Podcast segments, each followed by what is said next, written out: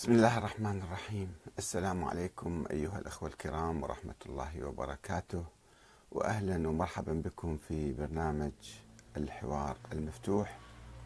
أنت تسأل وأحمد الكاتب يجيب. بعد قليل نبدأ البث. أنا أحاول أحرص جدا على التزام بأول وقت، ولكن ترتيب القنوات والصفحات أحيانا لا تستجيب معي، فأتأخر بضع دقائق وأعتذر منكم على هذا التأخر.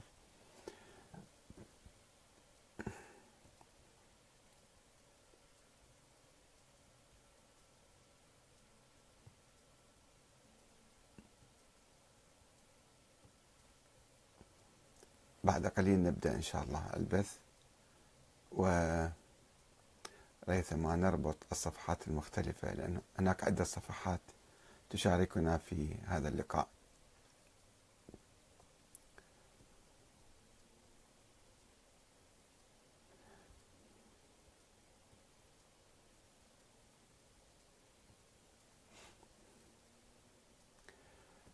برنامج الحوار المفتوح، أنت تسأل وأحمد الكاتب يجيب.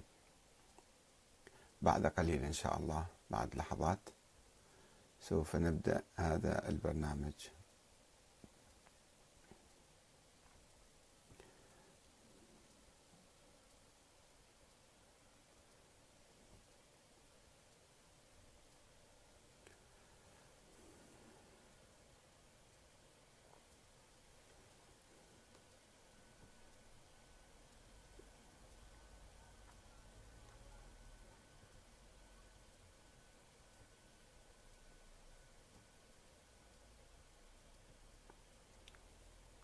بسم الله الرحمن الرحيم. السلام عليكم أيها الأخوة الكرام ورحمة الله وبركاته. أهلا ومرحبا بكم في برنامج الحوار المفتوح، أنت تسأل وأحمد الكاتب يجيب. في الحقيقة لدي أسئلة كثيرة ومداخلات كثيرة من عدد من الأخوان، ولكن أبدأ بمداخلة من عدة أيام. الشيخ محمد الحميداوي قال في إحدى مداخلاته أو سألني بالأحرى: ما رأيك بكتاب مقالات الإسلاميين لأبي الحسن الأشعري المتوفي سنة 324، يعني في الغيبة الصغرى تماما، والذي يقول فيه وهو بصدد تعداد فرق الشيعة، فالفرقة الأولى منهم وهم القطعية الذين قطعوا على الأئمة، ويجيب أسماء الأئمة الاثنى عشر تقريبا، ويقول يعلق أبو الحسن الأشعري وهم جمهور الشيعة. فيسأل الشيخ محمد الحميداوي يقول: طيب لو كان الذين قالوا بإمامة ابن العسكري شرذمة قليلين كما تسجل في كلامك المكرور، فهل لا أشار الرجل إلى ذلك وهو الأقرب عهدا والأكثر خبرة وتخصصا منك؟ وأنا ما جاوبت لأنه يعني من عدة أيام في الحقيقة كتب هذه المداخلة، وهو قال أنه أنا بعد هذا السقف ما يجاوب. أنا تحدثت عن هذا الموضوع عدة مرات، وذكرت روايات يرويها الكليني المعاصر لهذا الشخص لأبو الحسن الأشعري، وكذلك النعماني في كتاب الغيبة، والشيخ الصدوق في كتاب إكمال الدين وإثبات النعمة، وهو مؤلفه تقريبا في أواسط القرن الرابع، يعني بعد فترة من هذا الشخص من الأشعري. هو توفى الشيخ الصدوق 381، بينما النعماني 340، والكليني 329 300. هالفترة هذه في فترة الغيبة الصغرى يرون أحاديث كثيرة على أن الشيعة لم يعودوا يؤمنون بهذه الفكرة، الذين آمنوا بها بطلوا عنها، وكما يقول النعماني في أحاديث كثيرة يرويها على أساسها من القديم مروية، هو الآن يطبقها على الواقع المعاصر، أنه الجمهور منهم يقول: أين هذا الولد؟ ومتى؟ لماذا هو غائب؟ متى يظهر؟ ولم يعد يؤمن بهذه الفكرة إلا النزر القليل جدا. الشيخ الصدوق نفس الشيء يقول، ومن بواعث تأليفه لكتاب إكمال الدين وإتمام النعمة هو أنه لم يعد أحد من الشيعة جدا، صاروا يستهزئون ويقولون هذا الناس ما عندهم عقول يؤمنون بهاي الفكرة. يعني المؤشرات تدل على أنه يعني يمكن بعض الناس آمنوا بهذه الفكرة، ولكن القطعية جمهور القطعية يعني آمنوا. أما عامة الشيعة فخلال القرون الثلاثة الأولى وحتى القرن الرابع كان يغلب عليهم الطابع الزيدي. الطابع الزيدي لم يشترط العصمة في النص في الإمامة ولا النص، وأي واحد من أهل البيت كان يخرج، وكان يخرجون مع الناس ويقوموا بثورات، ثورة الإمام زيد، ثورة محمد بن عبد الله ذو النفس الزكية اشترك فيها عامة المسلمين، لم تكن مقتصرة على الشيعة حتى، وثورة ابن طباطبا في نهاية القرن الثاني الهجري، وثورات أخرى تتالت واشترك فيها عامة الشيعة، وأقاموا دول بعد ذلك، حتى الدولة الفاطمية في نهاية القرن الثالث بداية القرن الرابع الخامس السادس، هم كانوا يحكمون شمال أفريقيا والجزيرة والشام ووصلوا للعراق قريب بغداد، وهم ما كانوا اثنا عشريين أو ما كانوا من هذه الفرقة هذه. فيعني أن يشبث واحد بفقرة من كاتب أو من كتاب وينسى الفقرات الأخرى المعاصرة لذاك الكاتب. والمصادر الشيعية هي تقول أنه لم يعد أحد يؤمن بفكرة وجود ولد، أو الشيعة بطلوا عن فكرة أنه ناس اللي ما يستخدمون عقولهم كانوا يستخدمون يعني يؤمنون بهذه الفكرة، كما يقول النعماني والصدوق والكليني. ف يعني احنا تحدثنا عن هالموضوع، بس يبدو الشيخ محمد الحميداوي ما استمع لي أو لم يقرأ هذا الموضوع اللي نشرناه في صفحات تالية. والنتيجة أنه حتى لو كان افترض الشيعة ذيك الأيام يؤمنون بوجود هذا الولد، النتيجة ما هي؟ ما هو موقفهم العملي منذ ذلك اليوم؟ ما هو الموقف المطلوب من الشيعة قديما وحاليا ولاحقا؟ هل هو انتظار ولد سواء مولود أو غير مولود، حي لو مات بعدين، أنه الآن هم يروحوا يقيموا دول على أساس الاختيار والشورى، أم ماذا ينتظرون واحد ينزل من السماء لهم؟ وهذا ما موجود. فإذا نظرية الشورى هي النظرية العملية والطبيعية والعقلائية واللي ما في غيرها في الحقيقة، إلا أن نؤمن بالانقلابات العسكرية والسيطرة على السلطة بالقوة، واللي كان يقوله بعض السنة. فهنا عندنا الأخ سامر العلوي يقول: هل الآية إنما نريد أن نمن على الذين استضعفوا في الأرض هي بحق الإمام المهدي؟ أنت شوف، اقرأ الآية، شو تقول الآية؟ الآية واضحة، ما فيها شيء اسمه إمام مهدي. فالآية عامة أنه أهل الحق المستضعفين ينتصرون في الأرض قديما ولاحقا، فما فيها شيء اسمه واحد شخص معين اسمه الإمام المهدي. والإمام المهدي فكرة عامة، هي ليست شخصا محددا، إنما هو أي شخص يقوم بالعدل بتطبيق العدل ومقاومة الظلم والفساد يصبح إمام مهديا. من هو عبد الله بن سبأ؟ عبد الله بن سبأ تحدثنا عنه في حلقة سابقة، يمكن تراجع اليوتيوب تشوف الحديث عنه.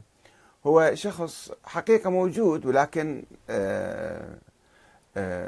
الأمويون ساهموا في تضخيم دور هذا الشخص، وأنه هو حرك الثورة على عثمان، حرك العالم الإسلامي كله وشخص واحد، وكأنه عثمان لم يخطئ ولم يحدث فساد ولم يولي أقاربه، والصحابة كلهم كانوا بسطاء وسذج اللي تبعوا عبد الله بن سبأ، طلحة وزبير وعائشة وكل الصحابة الذين عارضوا عثمان. بس هو أيضا كان عنده أفكار مغالية، وعنده فرقة سبئية. إذا راجعنا الكتب الشيعة، فرق الشيعة النوبختي، نجد أن حديث عنه ولعن من الأئمة لهذه الفرقة المغالية التي قالت بأن الأئمة آلهة أو بأئمة مثلا كذا وكذا، وفي درجات من الغلو ينسب إلى هذا الشخص. فهو حقيقة موجود، ولكن ليس بهذه الصورة المضخمة التي ضخمتها الأجهزة الإعلامية الأموية. لؤى الحلف يقول: أعتقد مثل أحمد الكاتب كمن يدرس طلبة الصف الأول ابتدائي فلسفة، أو يدرس طلبة الصف الأول، هذه الأطروحات يجب أن تطرح لدى أهل الاختصاص ومناقشتهم، وليس طرحها على العامة، لأننا ليس لدينا الاطلاع الكافي للرد على أطروحاتك. مو مفروض ترد علي ولا أن تقبل مني بسرعة، إنما هذه يسمونها قضايا اعتقادية أو عقائدية أو تشكل أساس المذهب. المفروض في كل إنسان يعرفها، ما يقلد فيها، يجتهد فيها، يجتهد، يفكر، يسمع من أطراف مختلفة. أنت تسمع مني وتسمع من آخرين، اقرأ كتب أخرى وبعدين حكم عقلك ونظرك وفكرك. شوف خلاصة الكلام ما أقول، ماذا أقول؟ أقول إحنا لازم نسوي حكم مدني، وهذا الحكم المدني نختاره طواعية الحاكم، والحاكم مو شرط علماء الدين أو المعممين أو المراجع بسم الله يحكموننا، لا، هم ما لهم أي شرعية حتى يحكمون الناس، إنما هم علماء نستشيرهم في مسائل ما نجهلها أو ما نعرفها، فما عندهم ولاية من نيابة الإمام المهدي أو نيابة عن الله حتى يحكمون الناس، إنما الحكم يجب أن يكون ديمقراطي مدني، الناس هم يشاركون بانتخاب الحاكم وهم اللي ينتقدوه ويحاسبوه ويراقبوه ويغيروه إذا أخطأ أو انتهت الفرصة مالته حسب الدستور. ما المقصود بالتفكيكية؟ احنا ما تحدثنا عن تفكيكية، شيء نتحدث عنه سألوني عنه، أما قضايا كثيرة في العالم موجودة الآن مو وقتي حتى أتحدث عنها، يعني ما أقدر أتحدث عن كل المواضيع، ربما أعرفها أيضا، فمو بالضرورة أعرف كل شيء وأجيب عن كل سؤال إلا ما يتعلق بما أطرحه أنا من يعني مداخلات أو أفكار. الأخ لؤي، إذا كنت أنت كما ذكرت فغيرك نحن على اطلاع، سفيان جابوه. إذا ما هي قصة ولدي آدم؟ يا أخي العزيز أيضا هذا مو حديثنا، قصة مذكورة في القرآن بوضوح وبصراحة، اقرأها وتعرفها، فشنو قصة ولدي آدم؟ يعني شنو تسألني أكثر من ذلك؟ يعني شنو يعني ما كنت موجود ذيك الأيام حتى أجاوبك أشياء ما تعرفها أو أشياء ما مذكورة بالقرآن؟ فيعني أسئلة بسيطة يعني واحد يقرأها، راجع أي تفسير أيضا يمكن يقول لك. وتسمحوا لي شوية أنا يعني معذرة. عندنا هنا الأخ علي العوكيلي. طبعا اليوم تحدثنا عن موضوعين، عن موضوع أبو هاشم الجعفري. كثير من الأخوة يجيبون روايات، الأخ سيد رائد الموسوي أيضا دائما وغيره يجيبون روايات ويقول شوفوا هاي الرواية صحيحة، ليش تنكرها أنت؟ رواية ذكرها الكليني، ذكرها الصدوق، ذكرها فلان، الشيخ الطوسي، فأنت ليش ترفض هذه الروايات وما تعتقد بها؟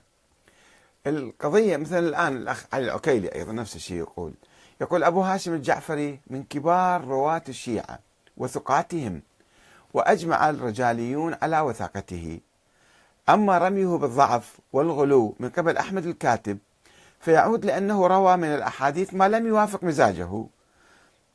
وأنت يعني يقول أنا يعني اعتمدت على ابن الغضائري، أنا ما اعتمدت على ابن الغضائري، الكشي الذي قال هذا في ارتفاع في رواياته، وأنا ما أقلد في علم الرجال يا أخي العزيز، وأنت أيضا ما يجوز تقلد في علم الرجال.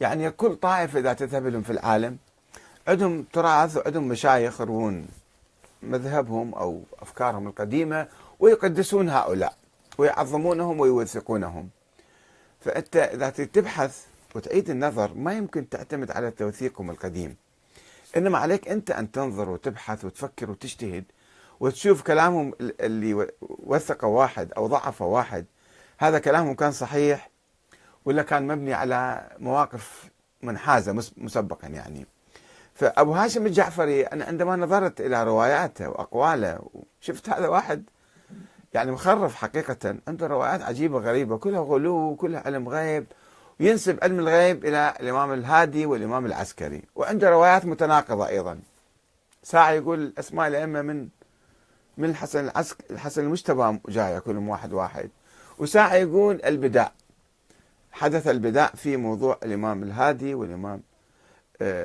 إسماعيل عندما أوصى عليه الإمام الصادق، هو روايات موجودة. فأنا أشوف رواياته متناقضة وأشوف هذا مغالي وده يكذب على الإمام. يعني ما أعتقد الإمام عنده، ولا يجوز أحد يعتقد، مو بس أنا ما أعتقد، حتى علماء الشيعة الصدوق نفسه يقول واحد ينسب علم الغيب وينسب معاجز الأئمة هاي كلام مو صحيح. النبي محمد صلى الله عليه وسلم ما جاب لا معاجز ولا كان عنده علم غيب، يعني صحيح الله أخبره أشياء ونبأها صحيح، بس مو يومية قاعد هو يشوف الناس. حتى الله بالقرآن يقول له هناك منافقون في المدينة أنت ما تعرفهم، منافقون في المدينة لا تعلمهم، الله علم بعض الأسماء المنافقين وآخرين ما كان يعرفهم النبي محمد. فشلون الإمام العسكري مثلا يعرف أي واحد منافق، أي واحد يفكر شيء، أي واحد يريد يسوي معصية يعرفه، عنده علم غيب بسرعة يفتهم. وهذا أبو قاسم الجعفري، أبو هاشم الجعفري، داود بن القاسم، يوميا طلع له قصة أنه أنا والله فكرت فلان شيء سؤال، ورأسا الإمام انتبه وقال لي إيه صحيح كلامك مثل ما فكرت أنت.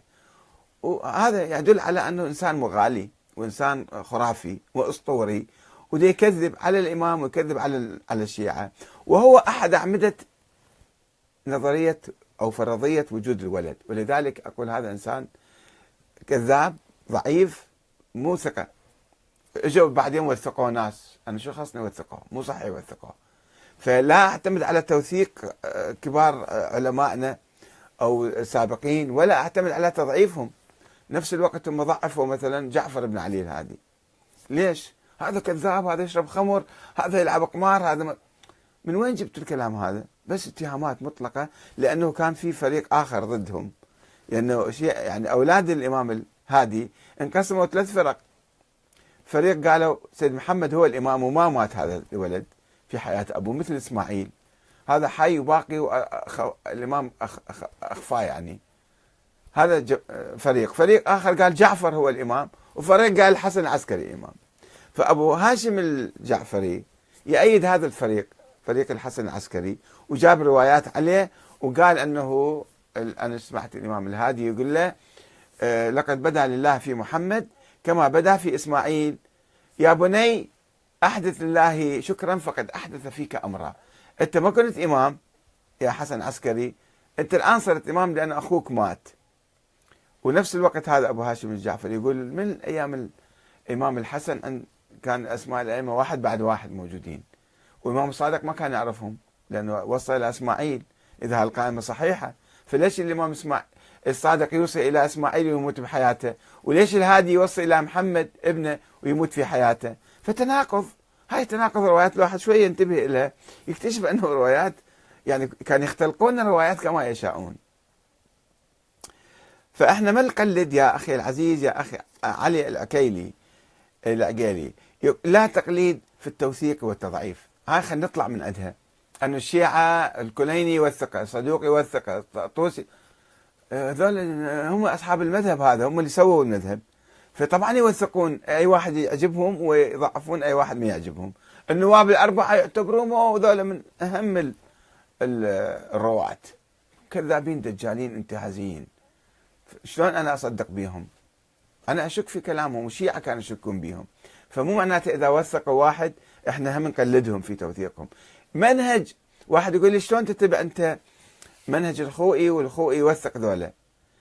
منهج الخوئي مو يعني منهج الخوئي هو مسويه، منهج التحقيق في علم الرجال، في علم الروايات. والخوئي جايب رجال كاتبهم في كتابه، وهو ما باحث كل الرجال، يعني ما باحث واحد واحد من الرجال، هذا خوش آدمي لا مو خوش آدمي، ثقة لا مو ثقة. فإحنا علينا أن نبحث وما نقلد الخوئي، حتى لو وثق واحد الخوئي، كما الخوئي يوثق مفضل بن عمر مثلا. مفضل بن عمر كان من أكابر الغلاة، المفوضة، صاحب فرقة المفوضة، والخوئي يوثقه. أنا ما أقلد الخوئي.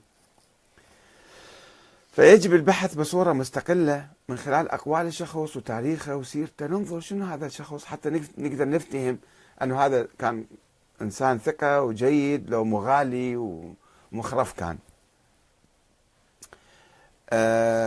علي حسن يقول ما رأيك، عفوا فلاح، ما رأيك باستدلال عمة الإمام الغائب التي تذكر رواية تؤكد ولادته؟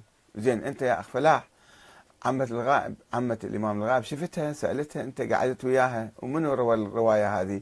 ورا 100 سنة الشيخ الصدوق وحده يجي يرويها، ورا 100 سنة يروي الرواية هذه. طيب من وين رواها؟ شوف الأسناد مالتها، شوف مقطوعة، رسالة، رواية مرسلة وعن شخصية ما موجودة أصلا. هاي العمة تقول علي أصلا ما موجودة، هو عمة الإمام جواد، وحدة اسمها خديجة أو حكيمة. فقصص تؤلف وتروى، وبعدين هي ما تذكر، لا تؤكد الولادة ولا يحزنون، تقول نمت حتى حسب هاي الرواية بتقول عن نمرة، هي تقول هي الرواية ده، هي تنقض نفسها بنفسها. هاي الرواية اللي يذكرها الشيخ الصدوق على أساس ده يثبت تاريخيا ولادة ابن الإمام الحسن العسكري. يقول قال لعمته يا عمه اليوم راح يجينا مولود، فتحجبت قالت له من وين؟ ما أشوف وحدة من جواريك حامل مثلا. قال لا راح يجيني مولود من هذه نرجس أو سوسن أو ما أدري شنو اسمها. فراحت سألتها قالت لها أنت حامل؟ ما مبين على بطنها. فتشتها شافت لا مو حامل. قال لها أنت راح تولدين اليوم؟ قالت له لا ما أنا مو حامل أصلا حتى أولد اليوم. هاي الرواية نفسها اللي يحتجون بيها. فقالت لها زين شلون لك أنت؟ هاي شكت أنه ما لا هي تعرف أنها حامل ولا مبين عليها أثر الحمل. وظلت شاكة إلى قريب الصبح، وبعدين نامت وشافت أنه صار في شيء غشاوة بالهذا، وشافت الصبح فد ولد أو ولد، وبعدين الصبح ما شافته، أخذوا الطيور وطاروا. قصة أسطورية خرافية مضحكة جدا، وسميها رواية واستدلال. عمة يا عمة يا لا عمة ولا محزن، فد رواية أسطورية مضحكة جدا وسخيفة جدا وخرافية جدا، رواها الشيخ الصدوق بعد 100 سنة يا أخي العزيز. فالتاريخ والدين ما يصير هالشكل نبنيه. الدين يحتاج أدلة قوية قطعية يقينية علمية، مو أشياء خرافية وظنية وخيالية وأسطورية، ما يمكن نبنيه ونعتبر هذا الدين يا أخي العزيز. من هم رواة الحديث الذين أوصى بهم الإمام المهدي؟ ما أوصى برواة حديث. الرواة اللي كانوا موجودين قال ارجعوا فيها الى رواة حديثنا، واصلا هذا مو معلوم عن الامام المهدي، ربما عن الامام العسكري، ربما اختلقوه الحديث، هو ما موجود حتى يوصي باحد. ما قولك في نسيان النبي والامام علي؟ اي كانوا ينسون مو شيء يعني عندهم علم من الله دائما. وهاي مساله فيها نقاش كان بين الشيعة قديما. اهل قوم علماء المعتدلين كانوا يقولون من لا يقول بسهو النبي طلعوا برا منكم. الأخ جيلالي يقول رسول الله أتى بالمعجزات وبكتاب لم يعهده العرب من قبل، لا هو بالشعر لا هو بالنثر، ومع ذلك لم يؤمن به البعض، بل قالوا شاعر وقالوا ساحر، فكيف يريدون الناس تؤمن بأطروحة وجود المهدي، وجود ابن الحسن يعني؟ طبعا أتى بمعجزة واحدة النبي، القرآن فقط. أنا أحبك أولا، هذا محمد حداوي يقول، وإحنا نحبك أيضا إن شاء الله. ثانيا، هل هناك من الفقهاء أو من العلماء القدماء وصل إلى نفس ما توصلت إليه من فكرة المهدي، يعني عدم وجود الولد الحسن العسكري؟ ما أعلم بالحقيقة، ربما موجودين أنا ما سامع فيهم، بس أنا مرة قرأت قصيدة وراحت من عندي قبل 100 سنة، ما أدري بأي كتاب، أثناء البحث مالتي وجدت قصيدة واحد وزعها بالنجف بين الكتب، حتى حضرة الإمام علي بين الكتب، كان كاتبها قصيدة وحطها بين الكتب، يتساءل وين هذا المهدي، ليش ما يطلع، شنو قصته، صدق كذب هذا الموضوع. وقامت على هذه القصيدة حملة لتثبيت الفكرة، فكتبوا عدة كتب ذيك الأيام. إذا أحد مر عليه هاي القصة أو القصيدة يمكن يجيب لنا في يوم من الأيام، بس أنا أتذكر، ومع الأسف ما عندي، ما موجودة هذه حاليا. قاسم حسن يقول يا شيخ أحمد، ما رأيك في رواية الوصية الموجودة في الطوسي التي تذكر أسماء الأئمة ومنها الإمام المهدي، حيث كتب الرسول وصيته حسب الطوسي؟ يعني شوف يا أخي العزيز، هذا يعني روايات النبي ما قايلة شكل، هاي رواية تؤلف. أنا مو أجيب لك من النبي، أقدر أسوي لك رواية من آدم، جاب أسماء الأئمة كلهم، النبي عيسى، النبي موسى، النبي إبراهيم، بكل سهوله اقول لك قال النبي ابراهيم، بس شنو السند، شنو كذا، وين جبتها، منين جبتها.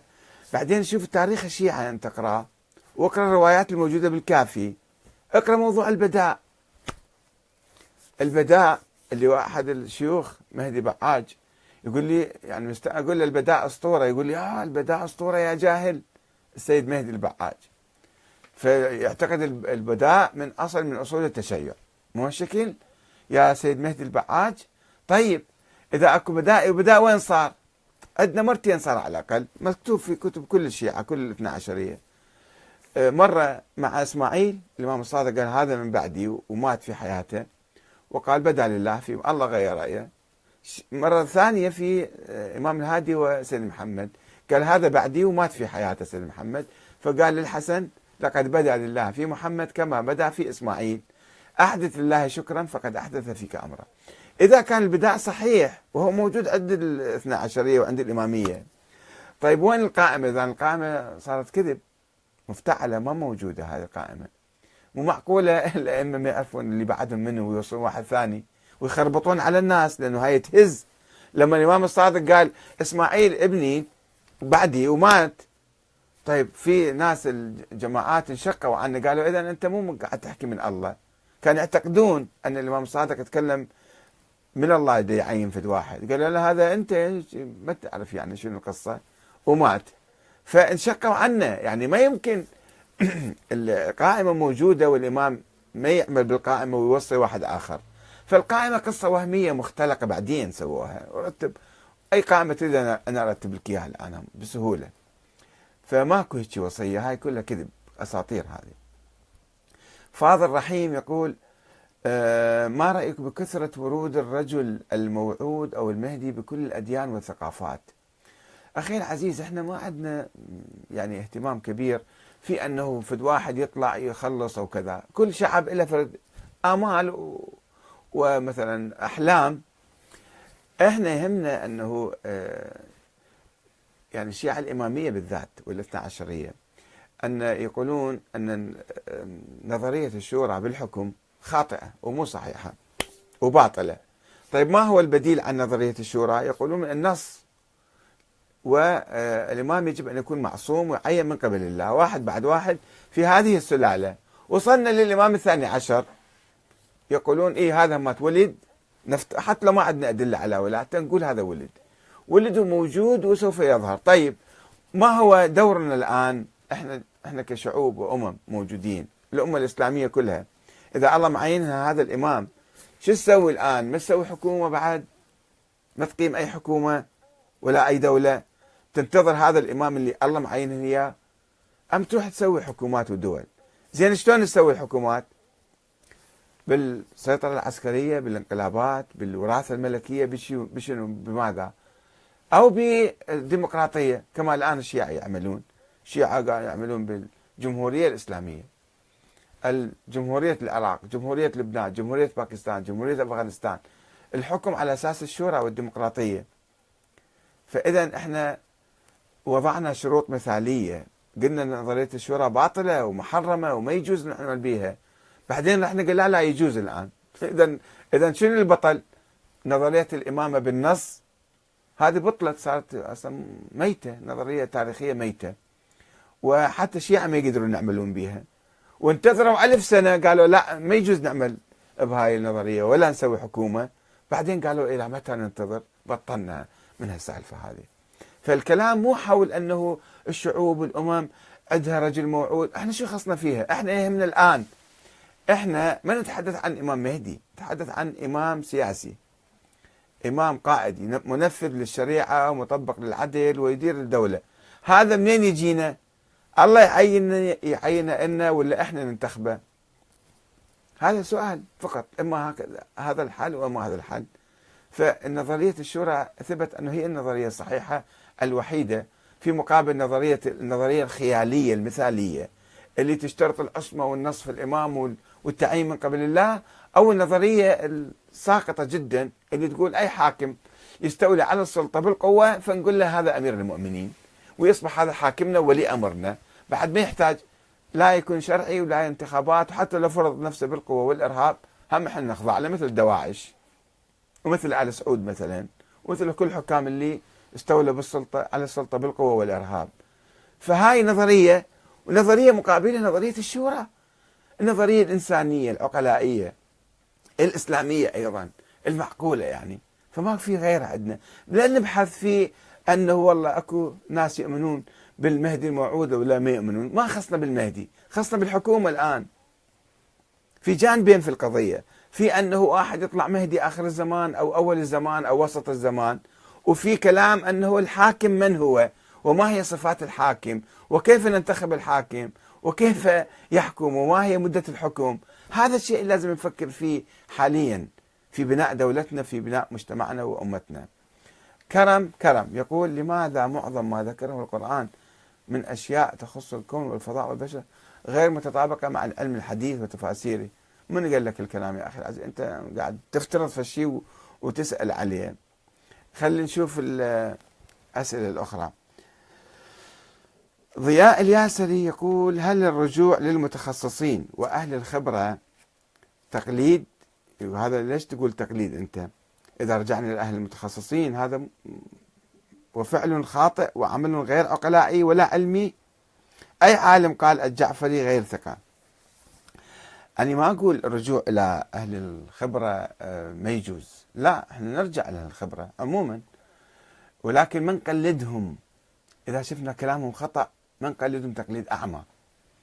وإذا هم وثقوا، إذا علماء رجال سواء في الفقه أو في علم الرجال أو في علم الأصول أو في أي علم آخر، إذا إحنا اكتشفنا أنه هذا كلامه خاطئ، العالم ده يتكلم في كلام خاطئ ومو صحيح وما عنده أدلة كافية، هل يجوز لنا نقلده تقليد أعمى؟ هنا الكلام.